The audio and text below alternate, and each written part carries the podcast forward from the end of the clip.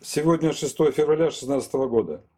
Николай, скажите, пожалуйста, сколько лет вы употребляли алкоголь?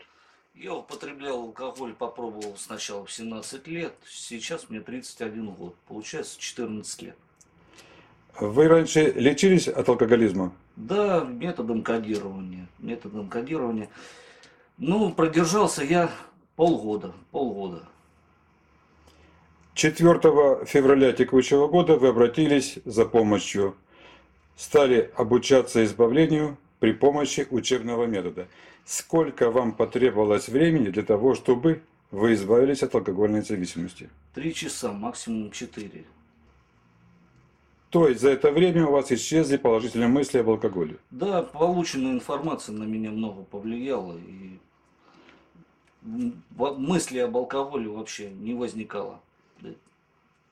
Наркологи постоянно утверждают, что алкоголизм – болезнь, причем неизлечимая болезнь. Как вы думаете, они правы или нет? Нет, я считаю неправы. Алкоголизм это не болезнь, а непосредственная зависимость. Это вредная привычка. Вредная привычка, да. В чем суть метода, по вашим оценкам? Получение информации. Получение информации, чтобы приоткрыть глаза на данную ситуацию. Я считаю метод инновационный.